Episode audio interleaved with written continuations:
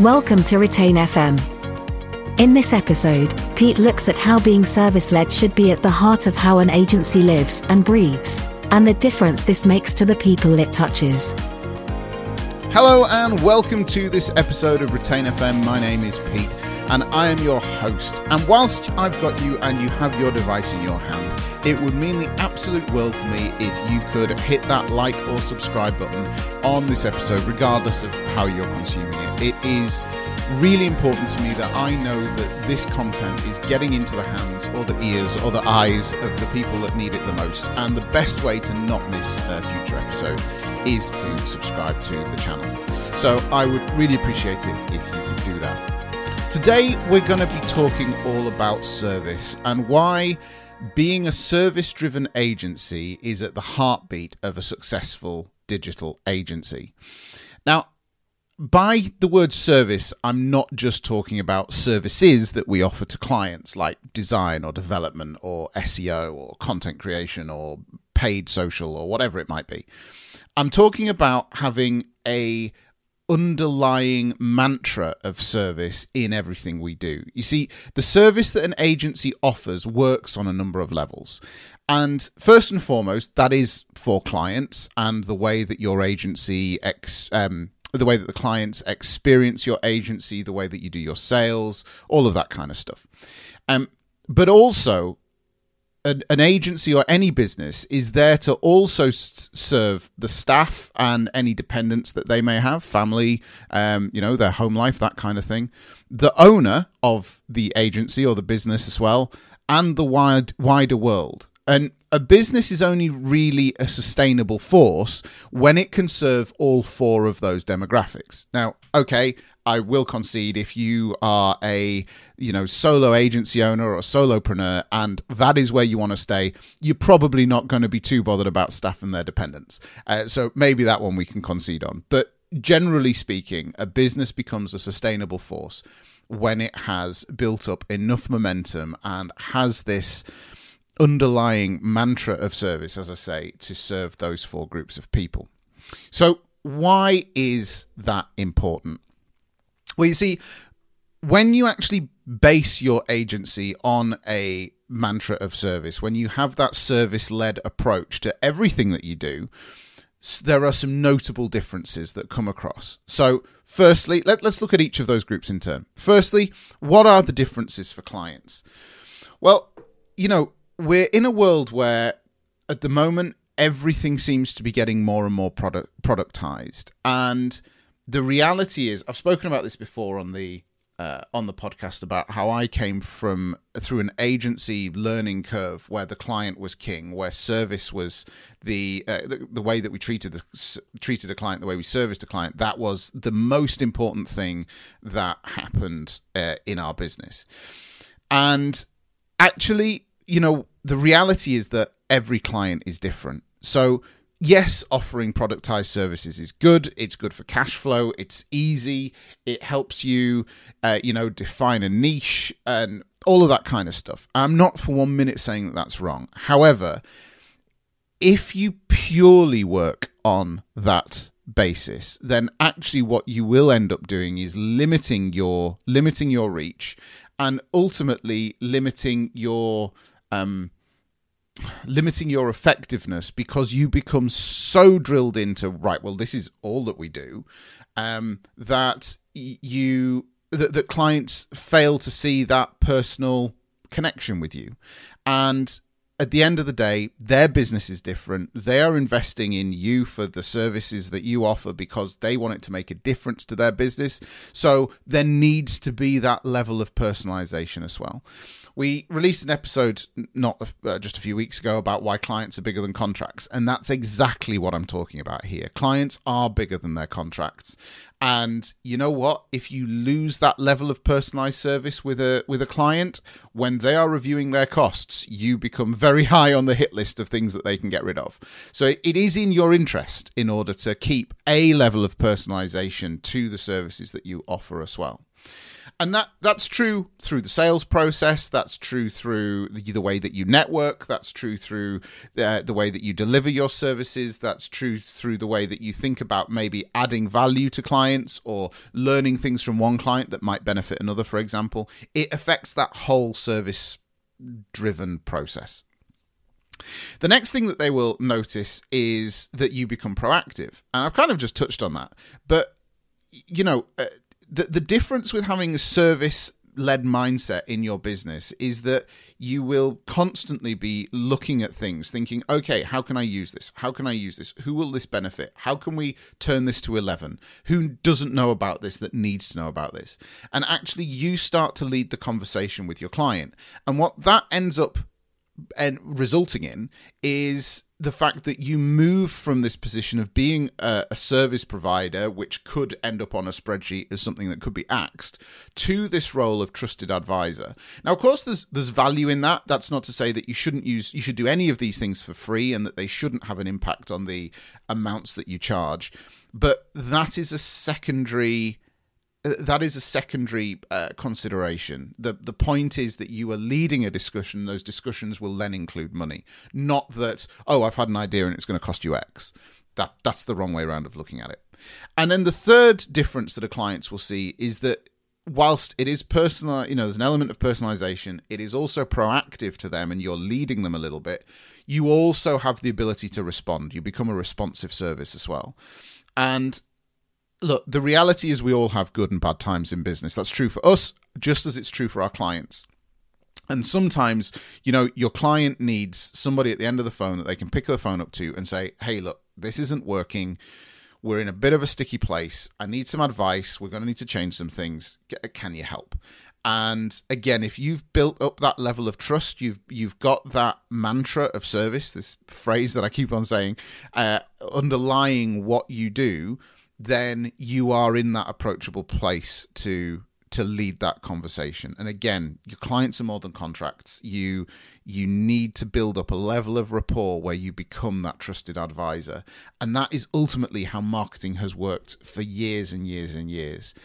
The best analogy of this that I've seen is I was at an event and there's a guy called Roger Edwards who I have since had the pleasure of meeting and having dinner with, and he's a top bloke. I've even had him on the show, and um, he did a a talk about how marketing is simple and his whole talk was based around the a true life experience he'd had with a guy called John the Wine Man, and how over a period of time, John the Wine Man, who came and sold wine, he didn't necessarily sell the cheapest wine. He didn't sell things that you know that were that were fads or that were in fashion right now. But what John the Wine Man did was he got to know what Roger and his family's tastes were like for wine and then because of that he could tailor the service it was the same service he was giving to every other client but he could tailor that service so that roger and his family were then prepared to pay john the wine man's prices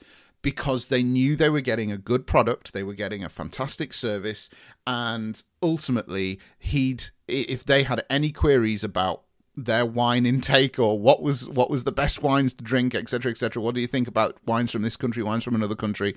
John would know. John became their go-to for all things wine that's really what i'm talking about with the differences that having a service-based mantra will mean to your clients become john the wine man for your digital agency clients that's the nutshell. Go and check out Roger Edwards. I'll make sure there's a link in the uh, show notes. And if you can track down a copy of that talk, it was fantastic. So that kind of covers the differences for clients. Differences for staff when you implement a service based mantra, service based lead in your, or service based culture in your agency. You know, this is the epitome of the fact that your staff then feel that they are in a safe place. They are secure in the knowledge that they are contributing to a bigger picture and that bigger picture in turn contributes back to them, whether that's through developing their careers, through continued professional development or learning development, through courses, through promotions, through increased pay, so that they have more, um, you know, more uh, free income to to do better things with their family. Knowing that their employer is engaged and, and wants them to have a positive family life. That their employer isn't just there trying to rinse, rinse them for every minute that they can have. And that they then have the confidence also to bring their life into work a little bit as well. You know, I've worked in places where people avoided booking doctor's appointments and dentist's appointments on a weekday because they were scared of telling the boss and trying to ask for the time off. That's not a healthy place to be. I once worked at an agency and I left very shortly after this happened, where we couldn't get any summer holiday. I, I, we the because of the way the summer holiday was allocated, we didn't get any summer holiday allocated that was going to work in time for uh, for a summer holiday for us. And it was all right at the time because my kids weren't yet at school age. So we kind of accepted that, you know what, July and August, which is when most summer holidays happen in the UK, um, you know, we'll we'll just grind it out, we'll work it out, we'll have a good time at home, might take the odd day off, which didn't happen. And um, then we booked a holiday in September uh, after all the kids had gone back to school. Now, I don't know about you, but for my staff, holidays are sacred. If a staff member is on holiday, I mean, the world needs to be imploding for me to contact them on a holiday. And likewise, I expect exactly the same back from them if I go away. Uh, holidays, uh, part of what you're contracted. You are not contracted to work for me, you know, 24 7, 52 weeks of the year. You are contracted to work for me X many hours a week. I expect you to show up, deliver, whatever in those hours, but the rest of the time is yours. And, um, you know, as I say, the world needs to implode for us to encroach over those hours. Um, but anyway, I was we we finally got to our long-awaited summer holiday, and we'd only gone to uh, you know a, a place a couple of hours away. We hadn't gone abroad or anything like that. And then there was an issue with a client at work, and I had switched my work email off on my phone. I hadn't taken a laptop or anything like that with me. And what happened was that work then they didn't ring, they didn't text, they didn't do anything to sort of notify me, but they did send me three emails over the course of the first few days of my holiday about the issue with the client, which I eventually picked up. I think it was the day before I was due to come home. May have been a bit earlier than that, but it was certainly in the second half of the holiday. What that led to was then when I got back to work the following week was to be marched into the MD's office and to be disciplined because I hadn't been keeping an eye on my email while I was on holiday. Uh, that was then a claim that I ended up referring to the legal team. We we weren't a big enough agency to have kind of our own HR department. We used uh, we outsourced that to a legal department, uh, to a solicitor's office. So I ended up referring this internally to the solicitors department to get the sanction on me removed because I was on my holiday, therefore shouldn't have been checking my work email, and they also shouldn't have been trying to get hold of me while I was away. So all I can say is I can sympathize here with people that know what it's like to work in a in an agency in an environment where there isn't that level of understanding and respect where there isn't that servitude culture that is in there and where actually people's own personal desires for their own drives of the business are seen as more important than people's rights to take a break, to have holiday, to have time off, and that kind of thing. I get it. That's what I'm saying there. Next, we come on to how does this differ for you as the owner? Now, look, this this could be a sticky situation. this could be a sticky subject, but I don't think it needs to be. The reality is that businesses aren't started by people for the good of their health. You know, all of us that started a business started it because we wanted to create a better lives for ourselves and our family. And because of that, our businesses need to serve us just as it serves our staff and as it serves our clients. That is uh, th- that's common sense. That's that's purely what businesses are designed to be there for. So as a business owner, you you need to make sure that the business comes to a place where it can serve you in whatever your bigger goal or purpose is in life.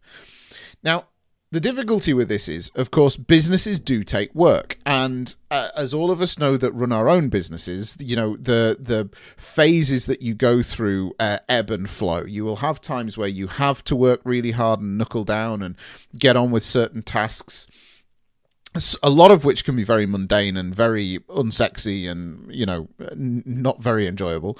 And there will be other times where it flows the other way and you can have a lot more freedom and you can you know take a walk on an afternoon or take some extra days off or you know go down to working 2 or 3 hours a day or even 2 or 3 hours a week um and you know still not be open quotes on holiday. But you know and as you're building the business that is going to take some time to to to happen. This isn't an excuse for business owners to shy away from hard work when when it's needed. And also you might want to think about how when you get this freedom how you invest some of that freedom maybe back in the business maybe taking it in a different direction or starting a a new initiative that you've been meaning to or changing the way your marketing works or whatever it might be different discussion about working on the business and working in the business that's not what i'm talking about here but as the owner, your business should, over a period of time, grant you more freedoms than it you know than you would get working for the man, working in a job for somebody else. Um, that might take some time to come through. It should also build for you some levels of security and wealth. You, you know, just as when you buy a house and you pay your mortgage, and uh, you know, as time goes by, you have the ability to sell the house and release the capital in a similar way, a business owner has the same kind of uh, possibilities when it comes to their business. That's not to say that a business owner is going to think about selling their business, you know, every five minutes or every every year or anything like that. But you should be moving to a place where actually this thing becomes more than just a place of work for you and an asset that is part of your portfolio whether you decide to cash that in and sell it and and uh, take take the money out, or whether you decide to pass it on to the next generation, or uh, you know whether you get bought out by people, whether you become a private uh, or a silent partner in it, or however you want to do that, that that's then up to you. But the business needs to transform itself into a place where it is serving you, whereby you have the opportunity to do that. Even if you're a solopreneur, solo agency owner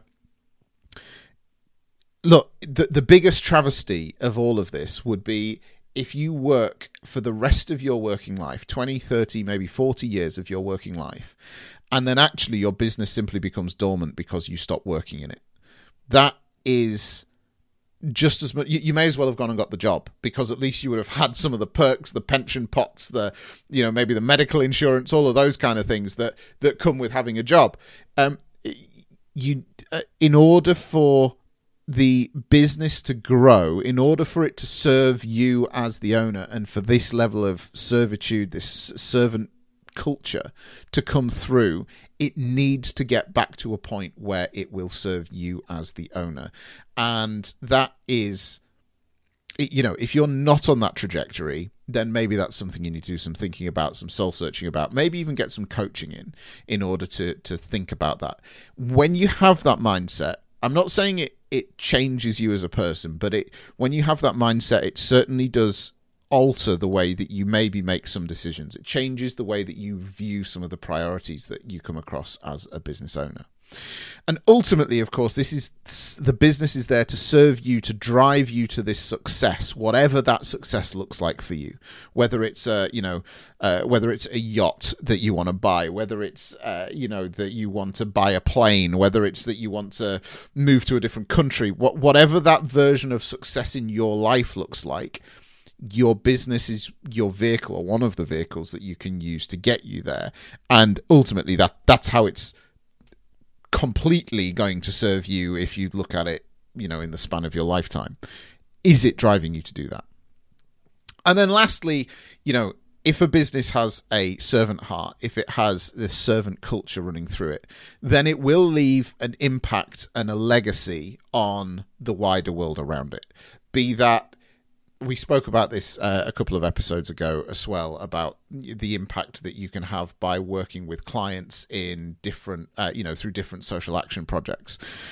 What is the community need around you? What is what is the community need either in the niche that you serve or in your locality or maybe the something that you get pulled into uh, personally i do a lot of well i say a lot of work the the efforts that i've been putting my my sort of wider impact efforts into have been largely based around Sheffield Children's Hospital. I've done some charity bike rides for them, we've had bake sales for them, we've done a whole load of stuff, and it's all to raise money and awareness for the Sheffield Children's Hospital charity. Um, last Christmas we didn't send out Christmas cards. We we went and spoke to a food bank and said, right, what are you short of? If we were to go and spend X many hundred pounds with you or for you, what is the stuff that you needed. They gave us a shopping list. Two days later, we we delivered it. Um, that's because that to us was more important and a bigger impact to our local community right now than it was to send Christmas cards to clients that we could just as easily send an email to and wish them a happy holiday, happy Christmas, and a happy New Year. So, just some examples of how the how the servitude of your business can work out in different areas. I realise this episode's been a little different. It's been a little bit more reflective, a bit cathartic, I suppose, from my side of things.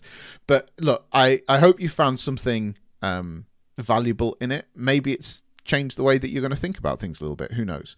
Uh, but if you want to discuss any of the topics that have been raised here, or work, you know, maybe you just want to tell me that I'm wrong, that you you don't agree with anything that I've just said, please keep that kind of feedback away from the the uh, iTunes reviews. But you can pop into our Facebook group at peteeverett.com forward slash group and talk about any of these issues. The the Facebook group is designed to be a safe space for agency owners to toy with ideas and toy with their struggles and get some advice and air views and get feedback back uh, on the the challenges that they're facing in their business and their life. So feel free to head over to our Facebook group, peteeverett.com forward slash group. And if I don't see you in the Facebook group, I will see you in the next episode.